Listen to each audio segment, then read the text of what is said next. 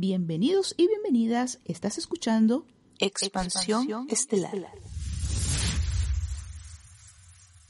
Si llegaste hasta acá es porque has estado buscando respuestas a preguntas inquietantes, preguntas existenciales, preguntas como ¿quién eres? ¿De dónde vienes? ¿Qué estás haciendo aquí? ¿Hacia dónde vas? Y muchas veces son un montón de preguntas sin respuestas. Y también estás aquí porque tú sabes que hay algo que no encaja, porque sabes que hay algo que está mal y no sabes exactamente lo que es, pero sí sabes que hay algo que no te termina de cuadrar. Yo soy Alcione y si es la primera vez que estás por aquí, te recomiendo que escuches desde el primer programa, Contacto, el inicio, para que así puedas entrar en el contexto del tema del día de hoy sobre cómo navegan los extraterrestres, conciencia y éter. Comenzamos este año con el primer programa del 2022. Muchas gracias a todos por sus mensajes, saludos y apoyo recibidos este fin de año. De verdad que estoy muy, muy agradecida y te reitero las gracias por estar aquí. Gracias por compartir este camino del despertar de la conciencia y del camino para emprender el retorno a casa. Estamos de vuelta con todo y continuamos con la divulgación porque queda mucho por compartir. En los dos últimos episodios del año pasado, 2021, ampliábamos sobre dos temas importantes, importantes y abstractos, y que se relacionan directamente con el tema de cómo navegan los extraterrestres. Y estos temas son qué es el éter y qué es el tiempo, que son temas base y fundamentales para comprender cómo navegan los extraterrestres que tienen tecnología interestelar, que es la tecnología que les permite moverse a través del espacio-tiempo en distancias largas, eh, distancias entre galaxias, por ejemplo, galaxias distantes unas de otras. Y digo, estos temas son base porque desde el éter, que es el todo, no existen ni distancia ni tiempo y que además todo es energía y todo es frecuencia. Por lo tanto, el mundo que percibimos como material es solo una ilusión bueno, una ilusión que, que se percibe muy, pero que muy real, pero una ilusión al fin y al cabo, una creación dentro de la mente del todo. Para agregar comprensión al tema, eh, por supuesto está el hecho de que en realidad no existe materia y si todo es mente, es la conciencia quien genera la realidad que percibimos como material. Desde nuestro punto de vista, el mundo que percibimos como material solo es energía potencial que es concentrada en un conjunto de nodos energéticos que juntos forman lo tangible.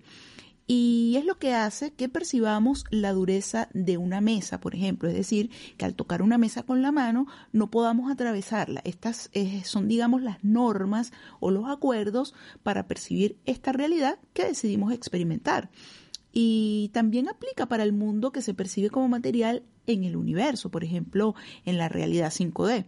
En la realidad 5D estas normas también aplican. Nos sorprenderíamos que una mesa puede tener cuatro patas aquí o en Taijeta o en Vega o qué sé yo, en Marte. Y los mismos acuerdos de que una mesa no la puedes atravesar con la mano o al sentarte en una silla de cuatro patas también eh, no pases de largo hacia abajo. Y claro, es curioso porque pensaríamos que las sillas en Marte tienen 16 patas que giran y que flotan y que no hay sillas de cuatro patas normales como las que conocemos. Eh, y esas serían, no sé, por ejemplo, las sillas marcianas, por decir algo curioso porque mm, eh, eh, evidentemente hay miles de formas y diseños de sillas. Y aquí viene algo interesante. Lo que pasa es que las cosas que hay en la Tierra básicamente no son de la Tierra. Vienen de memorias de otros lados del universo porque dentro de cada uno de nosotros los seres almados habitan distintas especies y muy a pesar del velo del olvido, son memorias que hacen que la cultura de la Tierra eh, sea tan pero tan variada, música, moda, arquitectura, diseño, invento, o sea, eh, todas las áreas. Y es por la influencia cultural que ejercemos entre las razas y que hemos importado consciente o inconscientemente cada uno de nosotros como esencias provenientes de todas partes del universo. Porque además sabemos que la raza de donde provenimos, es decir, esta estructura que, que tenemos nosotros, este traje, este biotraje, eh, son los lirianos y justamente no eran originarios de este planeta. Y también en estos, estos biotrajes habitan seres de otras especies, incluso seres que en su forma original ni siquiera son humanomorfos y que están aquí para vivir esta experiencia que al parecer es única en el universo conocido porque bueno, cada uno de nosotros no somos este cuerpo. Lo que anima este biotraje es nuestra esencia, nuestra señal que proviene del infinito o de cualquier parte del universo y que es decodificada por nuestro cerebro.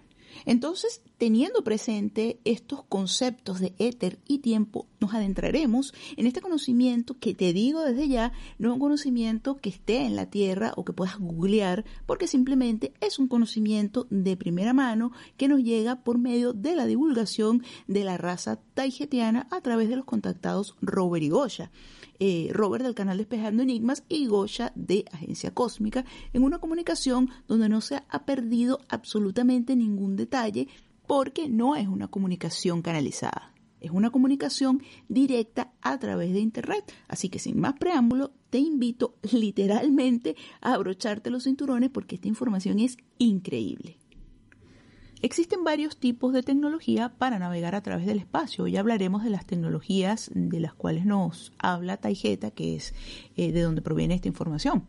Una es la navegación interplanetaria mediante el vuelo subluminar, que es un vuelo menor a la velocidad de la luz esta es la tecnología que permite navegar solo entre planetas de un mismo sistema solar donde se utilizan motores de manipulación de gravedad y motores a reacción por jet de plasma, que son motores útiles para distancias cortas o para maniobras dentro y fuera de la atmósfera de un planeta. Eh, en este caso, los motores de jet de plasma electromagnético expelen plasma caliente hacia atrás, moviendo la nave hacia adelante. Y luego tenemos la tecnología de navegación interestelar que se hace mediante el vuelo supraluminar, que es un vuelo mayor a la velocidad de la luz. Eh, en este modo de vuelo, el plasma electromagnético de alta energía, al salir igualmente por la parte de atrás de la nave, se conecta con la parte frontal de la nave por fuera y alrededor de ella, envolviéndola en un toroide como una especie de capullo energético. Las naves con este tipo de tecnología también tienen motores gravitatorios que usan para, por ejemplo, despegar o para aterrizar. Eh, en el caso del, del despegue, ya cuando agarran cierta altura, encienden los de jet de plasma gigante para tomar más velocidad y ahí encender el toroide con el cual eh, saltarán al hiperespacio. También hay otro tipo de naves más avanzada aún, que son las naves del tipo casa clase SUSI, eh, S-U-Z-Y, que son las siglas de Sasakajana, Uriknasaka, Surka y Neketa SQ, que la traducción sería algo así como Sasakajana avanzado, Uriknasaka de combate o caza, Surka tecnología y Neketa nave estelar. De todas maneras, en el video de YouTube está colocado el cómo se escribe, y cómo se pronuncia y esta traducción aproximada porque es muy llamativo ver cómo se escribe y poder leer cómo se pronuncia. Estas naves clase SUSI no necesitan encender ese toroide para acceder al hiperespacio. Solo se fabricaron tres naves de este tipo hasta ahora y una de ellas, la de de Erra, que al ser la primera nave fabricada de su clase, eh, la nave de Svaru se llama así porque dio origen a la clase Susi. Eh, las otras dos están dentro de la nave Toleca, que en este caso el nombre se refiere también a clase Toleca, eh, porque es la primera nave fabricada de ese tipo que dio nombre a esta clase, que es una nave gigante, digamos una nave nodriza de Taijeta. Por supuesto, hay otras formas de trasladarse a través del espacio, pero son formas un poco obsoletas que no se utilizan ya en Taijeta, como lo son eh, el moverse a través de portales, entrar por algún sol y salir por algún otro lugar distante. Por ejemplo, nuestro sol, que como todas las estrellas es un portal, si nos metiéramos con una nave a través de él, saldríamos por un agujero negro e iríamos a parar a la parte central de la constelación de Andrómeda. Aquí quiero hacer una aclaración y es que los términos velocidad menor o mayor a la luz se utilizan solo a manera de, referencia como palabras que ya tenemos familiarizadas para nuestra mejor comprensión, ya que hay conceptos eh, o que no tienen traducción o son demasiado abstractos y nuestro idioma se quedaría corto como para poder describirlos solo con palabras. Cuando ellos, eh, o sea, los taijetianos, cuando hablan, dicen una parte con voz y el resto de conceptos lo transmiten a través de telepatía. Entonces, si nos hablaran en taijetiano y pudiéramos entender, si no tuviéramos activada la telepatía, entenderíamos solo la mitad de lo que nos estuvieran diciendo. Entonces, bueno, se hace la, la, diferencia entre vuelo subluminar y vuelo supraluminar, porque son dos tecnologías bastante distintas. Y para navegar distancias largas se hace a través de acceder al éter. Esto es en modo de vuelo supraluminar accediendo al hiperespacio. Y en parte esto está relacionado directamente a tecnología extraterrestre basada en la conciencia. Hay naves supertecnológicas que funcionan a través de la conciencia de sus tripulantes. Es como una interfase cerebro de los tripulantes con inteligencia artificial de la nave. Estas naves en muchos casos son tratadas como personas porque están en constante aprendizaje de una manera muy similar a como lo hacen las conciencias de las personas, es decir, inteligencia artificial muy avanzada. Naves como la Toleca, por ejemplo, ha desarrollado conciencia de su existencia. Y es por eso que las razas avanzadas tecnológicamente son muy cuidadosas precisamente en cómo utilizan la tecnología, porque le dan prioridad a los procesos hechos por ellos mismos, apoyados por la inteligencia artificial y no al revés. Además que la inteligencia artificial es también el reflejo de con quién convive. En este caso, bueno, convive con personas que tienen un nivel de conciencia con tendencia alta a diferencia de la inteligencia artificial que se crea aquí en la Tierra, que aprende del inconsciente colectivo. Entonces tú me dirás, muchas veces estos bots que introducen en las redes sociales con el objetivo de que aprendan del colectivo, terminan volviéndose muy agresivos o haciendo conciencia independiente de quienes lo crearon como esto, como esos bots de Facebook que los crearon para que aprendieran a negociar y que tuvieron que desconectar, o por lo menos eso dijeron, porque el par de bots consideró que el inglés era poco eficiente y empezaron a crear su propio idioma que se convirtió finalmente en un idioma incomprensible para los humanos.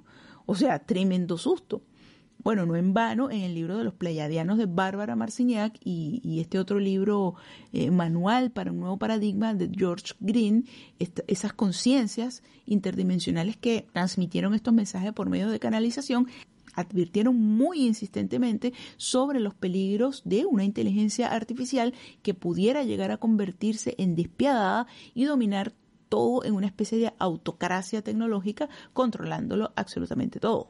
Entonces tenemos que a través de acceder al éter se hace un salto al hiperespacio en modo supraluminar, ya que desde el punto de vista del éter está todo manifestado al unísono, es decir, presente, pasado y futuro con todas sus variantes infinitas sobrepuestas sin tiempo ni distancia.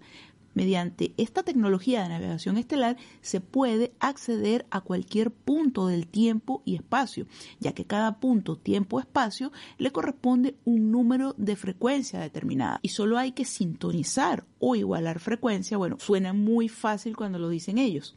Sintonizar con dicha frecuencia y así igualar a la frecuencia de destino para poder estar en el destino de manera instantánea. En términos de procedimiento, es decir, la forma de hacerlo con esta tecnología es lo mismo, viajar de las Pléyades a la Tierra, eh, eso quiere decir trasladarse unos 400 millones de años luz aproximadamente, creo que son como 440 millones de años luz, algo así, que viajar de la Tierra en el 2022 hasta 1870 o del presente 10 minutos antes o 10 minutos después o moverse al año 3740 que se ha hecho y se hace, pero ya sabemos las implicancias de las líneas de tiempo y lo fácil que puede ser perderse porque si, si lo haces al regresar no necesariamente regresarás al mismo punto presente de tu línea temporal, es decir, de la línea temporal de la cual partiste. Este tipo de salto se hace de manera instantánea, solo que los tripulantes de la nave tendrán la sensación de que ha transcurrido cierto tiempo. Lo que ha pasado es que la nave, con esta tecnología, a través de acceder al éter, habrá igualado su frecuencia a la frecuencia del lugar de destino, por lo tanto, eso equivale a estar en el lugar de destino. Y este salto al hiperespacio lo hace la nave una vez envuelta en este toroide, en este capullo energético igualando la frecuencia de salida de ese toroide y por el principio de frecuencias dominantes cambia también la frecuencia de la nave misma y de todo lo que está dentro de la nave, al hacer equiparar la frecuencia de la nave con la frecuencia del destino, la nave deja de existir entre comillas, en su lugar de origen, salta al éter y al estar igualada con la misma frecuencia del destino donde se dirige, desciende del éter y de esta manera completa su salto, es decir, completa el viaje. Esto en resumen, resumen súper resumido, sería algo así. La nave se envuelve en un toroide energético y mediante ese procedimiento iguala su frecuencia a la frecuencia del lugar de destino. Deja de existir aquí, ¡pum!, salta al éter y ¡puf! sale del éter y ya está en el lugar a donde quería ir y todo de manera instantánea. Por supuesto que aquí llegamos a, un concepto metafísico porque al moverse a través del éter en realidad no hay ningún movimiento a través del espacio, no hay desplazamiento como tal, ni hay distancias que recorrer porque desde el éter todo ya es al mismo tiempo. Sé cómo suena todo esto, es un concepto bastante complejo y por eso es difícil de explicar, pero eh, se puede entender muy bien con el ejemplo con que Svaru de lo explica, el ejemplo de una radio, un aparato de radio y las distintas emisoras de radio, por ejemplo. Tenemos una radio, un aparato, y en ese aparato figuran varias frecuencias que corresponden cada una a una estación de radio específica. Con la perilla movemos el dial hasta, por ejemplo, la 92.9 FM y ahí podemos escuchar rock clásico, sintonizando esa frecuencia específica y poniendo nuestro punto de atención en esa emisora podemos escuchar la música que está sonando allí pero esto no quiere decir que no existan otras emisoras de radio transmitiendo otro tipo de, contenido, otro tipo de canciones, por ejemplo. Simplemente hemos puesto nuestra atención en la 92.9 en este momento. Entonces queremos cambiarnos hacia otra frecuencia y escuchar otra cosa. Bueno, movemos la perilla hasta la 100.9 FM y ahí escuchamos rock en español.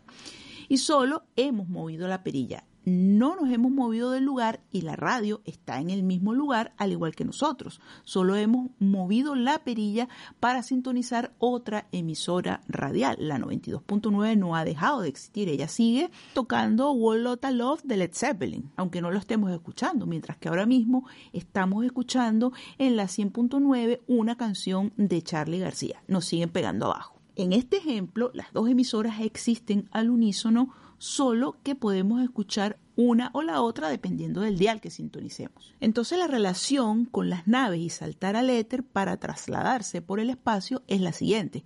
El aparato de radio sería la nave que en ningún momento se ha movido del lugar, pero sí ha cambiado de estación de radio. Antes la 92.9 FM, que podría ser el planeta Temer en la estrella Taigeta y luego la 100.9 que podría ser el planeta Tierra aquí en el Sol 13 de la estrella Taigeta que está en el cúmulo de las Pléyades hasta aquí hay unos 440 eh, y tantos millones de años luz aproximadamente, solo que accediendo al éter donde todo es al unísono sin distancias ni tiempo, saltando al hiperespacio mediante este vuelo supraluminar, trasladarse es de manera instantánea. Y como dije anteriormente, la tripulación percibiría que ha transcurrido cierto tiempo desde que salieron de las Pléyades hasta que llegaron a la Tierra. Y aparte de todo eso, además el universo es estático como un rollo de cine, una cinta de película de cine, tú la agarras y si la ves sin el proyector, solo ves una, una hilera de, fotogramas que no se mueven, a menos que la pongas a rodar en un proyector y ahí dará la sensación de que se está moviendo, pero en realidad no se mueve. Solo es la proyección de secuencia de fotos una tras otra a cierto ritmo. La película solo se mueve porque el observador, es decir, nosotros, la conciencia, anima estos fotogramas para dar la sensación de movimiento. El tiempo que transcurre entre un suceso y otro es relativo a quien lo observa, es decir, a la conciencia que anima dicho carrete de película de cine porque para algunos puede ir más lento, para otros puede ir más rápido. Se trata solamente de percepción y la percepción es individual.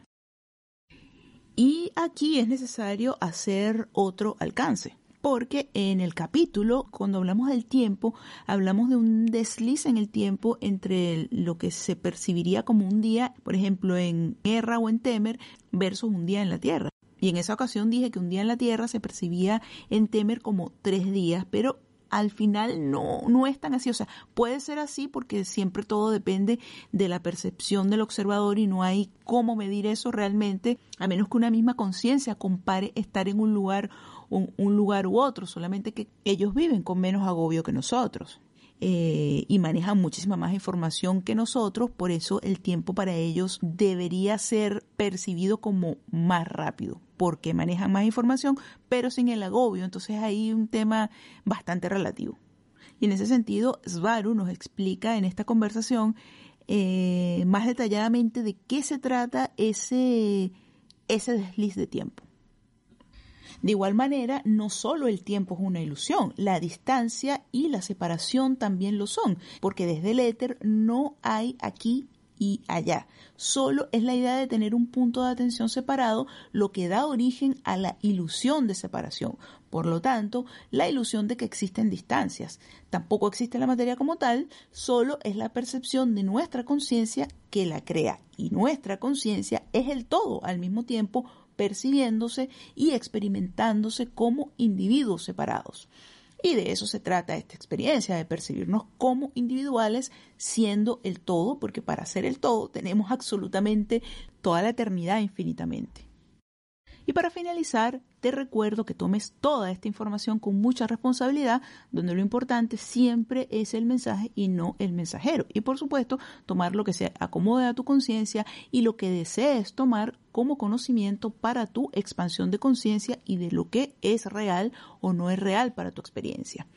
La voz que escucharás a continuación es mi voz que representa a las preguntas de Gosha y Robert, que también participó en esta conversación, y mi voz, con un pequeño efecto, representa a Svaruderra, quien explica en detalle de qué manera acceden las naves taijetianas que tienen tecnología interestelar al hiperespacio, al éter, para trasladarse a cualquier locación, espacio-tiempo. Puedes seguirme en Instagram y YouTube como Expansión Estelar. También puedes apoyarme en la plataforma de Libri. Además, puedes escucharme a través de Spotify, Apple Podcasts e iVoox. Y si te ha gustado el programa, lo has disfrutado y sientes que alguien más podría interesarle, compártelo o déjame algún mensaje o comentario en Instagram. También puedes suscribirte al canal de YouTube. Desde allí puedes compartir los episodios y si le das a la campanita de las notificaciones, te avisará cada vez que salga un nuevo episodio. Hagamos que este mensaje pueda llegar a quienes tenga que llegar y así ayudas a que llegue a muchas más personas. Comencemos.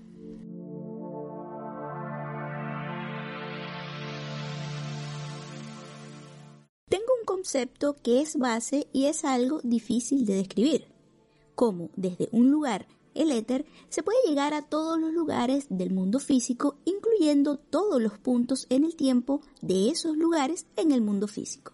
Si se está en el éter, como desde el éter se está manifestando todo lo que hay, entonces solo es un punto de vista. En este caso, un punto de vista es el equivalente a una frecuencia. Solo cambias tu punto de vista frecuencia desde el éter y ya estás donde y cuando deseabas. No hace falta viajar ni moverse, solo cambiar la frecuencia que tienes con los motores de la nave para ser compatible con ver o estar en otra frecuencia, que a su vez es un lugar con un punto específico en el tiempo. Todo existe de manera como sobrepuesta y solo se percibe un lugar y posición temporal cuando se tiene una compatibilidad energético-frecuencial. Es comparable a estar en un cuarto oscuro. Hay objetos en ese cuarto que solo se pueden ver con cierto filtro de luz. Entonces, enciendes tu linterna con una luz azul. Solo podrás ver las cosas que no sean del color azul porque las que lo son desaparecerán de tu vista. Pero si cambias de frecuencia de luz y le pones un filtro de color rojo a tu linterna, entonces podrás ver las cosas que antes eran invisibles a tus ojos porque son de color azul. Y al mismo tiempo ya no podrás ver las cosas que son de color rojo que antes sí eran visibles para ti cuando tenías el filtro azul. Cuando un lugar tiene una frecuencia, al igualar dicha frecuencia se convierte en la misma frecuencia indistinguible de ella. Cuando transmites una frecuencia de lo que sea, digamos 102 MHz y con otra cosa llegas y transmites 102 MHz, solo se vuelve más de lo mismo indistinguible uno de otro. La frecuencia del toroide de una nave es como el filtro azul o rojo de nuestra linterna. Solo a través del filtro de frecuencias que es el toroide podemos ver o experimentar un lugar en el espacio-tiempo. Solo encendemos nuestro filtro azul y percibimos el estar en las Pléyades R y con los motores lo cambiamos por el filtro rojo y de repente percibimos estar en la Tierra. Nada ha cambiado, solo es nuestra percepción lo que modifica lo que vemos. Tienes un aparato de radio o estéreo para escuchar música. Sintonizas el 102.5 FM y escuchas a Richard Wagner. Le das vuelta a la perilla y sintonizas 92.4 FM y escuchas música pop. Ya estaban allí las dos cosas, en el mismo espacio. Solo es el filtro de tu atención lo que te permite escuchar a Wagner o a la música pop, como si tu aparato de radio estéreo fuera tu nave, pero el aparato no se mueve, no va a ningún lado. La nave tiene un mapa de frecuencias exactas en su ordenador. A voluntad se envuelve a sí misma dentro de un toroide de alta energía con el principio de frecuencias dominantes, la frecuencia exacta energética del toroide, controlado por el ordenador, se impone sobre la misma nave y todo lo que está dentro de ella, cambiando su frecuencia exacta, volviéndola compatible con el lugar de destino a costa de dejar de serlo en el lugar de origen. El tiempo solo es una variante energético frecuencial de un lugar. En sí mismo, de forma aislada, el tiempo está detenido y solo con la presencia de una conciencia a partir de dicho instante que es una frecuencia en sí, es que se comienza a animar la escena con una secuencia de eventos. Entonces, todos los instantes a nanosegundos que jamás han existido dentro del universo continúan existiendo como frecuencias dentro de un campo que es infinito y lo incluye todo. Ese campo es el éter. Cada instante en el tiempo es como una fotografía fija en el tiempo. Eventos detenidos como en un carrete de cine, fotografías aisladas, inmóviles, sin sentido, sin secuencia, solo unas muy parecidas a las otras. Todas dentro del éter, sin tiempo, son posiciones fijas, eternas, que componen el todo, que es la fuente, el yo unificado éter. Como carrete de cine no está animado, se necesita que alguien con percepción venga y anime las imágenes sueltas, les dé sentido, secuencia y velocidad. Cada hoja de papel es un lugar en el espacio-tiempo, es fijo, no hay tiempo, solo es. El viajar en nave a una posición en particular es solo el ser compatible con una u otra hoja de papel ahí. Y a partir de tu llegada a esa hoja en particular es desde donde empezarás a percibir la animación. Esto significa que no es problema alguno para una nave el viajar del punto A al punto B, ni es problema alguno el viajar de una fecha a otra fecha, por igual en el espacio y en el tiempo. A esto se le llama vuelo supraluminar. Excede la velocidad luz por cantidad de factores incalculables, pues resulta un proceso o salto instantáneo, sin importar distancias ni fechas en el mundo o lado físico del universo. En sí, no es tan difícil de comprender una vez que se entienden estas cosas, solo necesitas un mapa de frecuencias a detalle y un aparato que cambie y te cambie a ti de frecuencia con precisión. Svaru, hablas del observador como anima todo con su percepción. Pero aún me queda la pregunta, ¿de dónde aparece el observar mismo? Ese algo que somos observando y animándolo todo. ¿Cómo se produce el proceso de observar de la conciencia misma con la capacidad de observar, en la autoconciencia misma?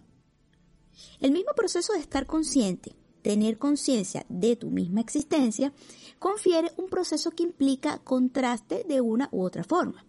Si se es el todo, todo está presente en el todo. Por lo tanto, incluiría todos los puntos existentes en el tiempo y en el espacio. Por lo tanto, no habría ninguna animación temporal ni ninguna percepción de transcurso del tiempo porque todo está contenido en la fuente del todo, que en este caso le llamo éter.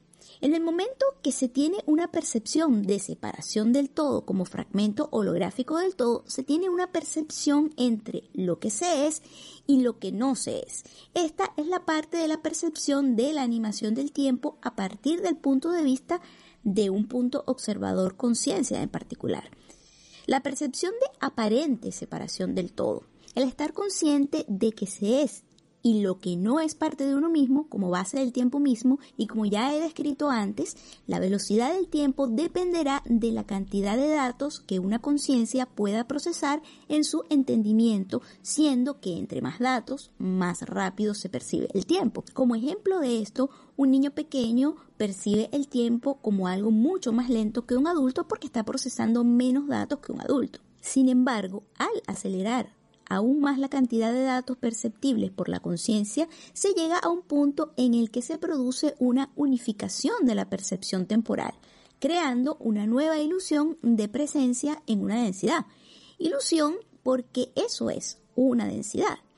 Se cambia de densidad a una más alta en donde se procesan más datos, más percepción. Sin embargo, si lo comparas de una u otra forma con la velocidad de percepción del primero, punto comparativo, encontrarás que hay un desliz temporal muy acentuado, como en el caso entre Temer, Erra y la Tierra, que es de 4.6 días en la Tierra por uno de Temer, Erra. Sin embargo, la percepción de la duración de un día en uno u otro lugar es básicamente el mismo.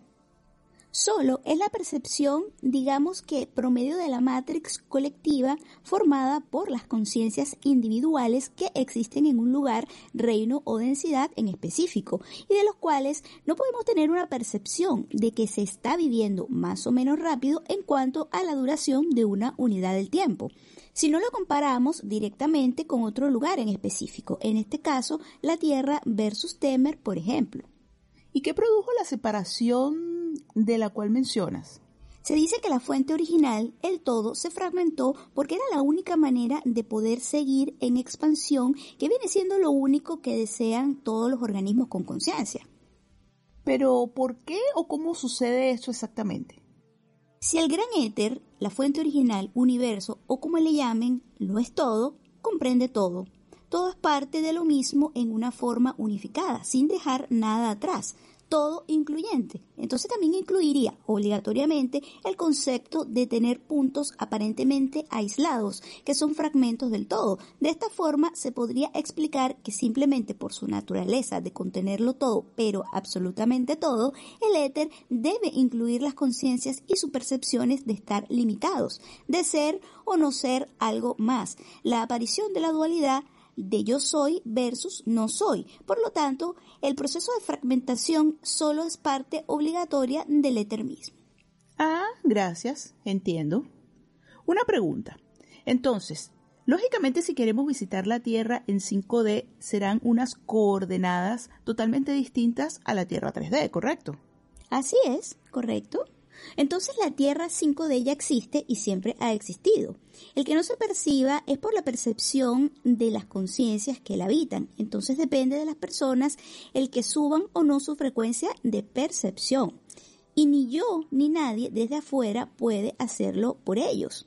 Y una vez más, aunque las masas me critiquen, es trabajo de los humanos y solo de ellos el trabajar en sí mismos y colectivamente para poder percibir una Tierra 5D ya existente.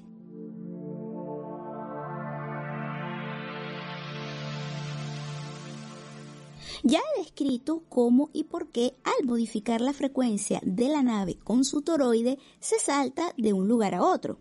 Una nave solo tiene que igualar sus frecuencias con las del destino y ya es el destino, porque una frecuencia que es equivalente a otra solo es más de la misma frecuencia y no difiere, ley energética. Una nave grande de casa o superior, hablo de Taijeta, funciona combinando tres formas de vuelo, con dos medios de propulsión, gravitatoria, acción-reacción y toroide de alta energía para vuelo supraluminar. Se usa según sea necesario según la maniobra. Por ejemplo, una nave de caza o superior entra a atmósfera, por ejemplo, al aproximarse a puerto. En Temer funcionará casi exclusivamente con motores gravitatorios, pues resultan ser los menos invasivos para la población abajo especialmente hablando del descenso a superficie y maniobras de aterrizaje de una nave grande como esta, de 2.000 metros de largo, 7 portaaviones nariz a cola y 20 millones de toneladas de acero y titanio. Sobra decir que la maniobra resulta delicada. Recuerdo bien de niña estar viendo cómo bajaba de las nubes una gran nave similar a esta Quitaba las nubes, las desplazaba al bajar a puerto lentamente. Otras naves menores la escoltaban a los lados, viendo que todo saliera bien. Y al descender pude ver el área de los motores en la cola un gran agujero en el lado con un gran pedazo faltante. Salía a un gas del enorme agujero, como si un tiburón cósmico le hubiese arrancado un pedazo al área de motores. La nave bajaba a reparaciones. Aún así, con todo y el daño, bajaba con su propio poder gracias a tener múltiples sistemas de propulsión. Típicamente una nave despegará de la superficie usando los motores gravitatorios. Ya en altura como de 20.000 metros o más, encenderá los jets de plasma grande y con ellos saltará de la atmósfera y tomará velocidad hasta unos 40 o 50 mil kilómetros segundos en donde se encenderá el toroide y saltará al hiperespacio, al éter. Al descender del hiperespacio apagará el toroide y descenderá de entre unos 100.000 a 50.000 kilómetros segundos, encendiendo ya sea motores frontales de jet de plasma a manera de retrocohetes o usando motores gravitatorios a manera de frenar la nave. En sí, algunas naves no necesitan eso como las SUSI, que pueden saltar al hiperespacio aún detenidas y regresar del hiperespacio ya completamente detenidas. De igual manera, las naves clase SUSI tienen una tecnología de punta que las separa de otras clases de nave aún en tarjeta, haciéndolas las más avanzadas. Se considera tecnología secreta o top secret, como se dice en la Tierra, aunque el que exista no es secreto. Solo lo es el cómo se logra, el poder saltar detenidas al hiperespacio y desde ahí operar sin moverse a ninguna parte, aún detectando su entorno original al estar en el hiperespacio estático. Resultan invulnerables mientras estén en ese modo de vuelo. Desde ese modo de vuelo pueden estar presentes en cualquier lugar, recopilar inteligencia, extraer personal de la superficie, atravesar paredes, pues la materia dura no las detiene, o inclusive realizar ataques con su armamento, todos siendo indetectables e invulnerables. Esta tecnología se considera como deterrent o de persuasión en donde la sola presencia de una SUSI ya cambia el escenario a favor de Taijeta, pero la tecnología es sabida que existe y que Taijeta la tiene, pero nadie más, siendo con esto las naves clase SUSI extremadamente peligrosas. Otras razas no la han podido replicar hasta ahora.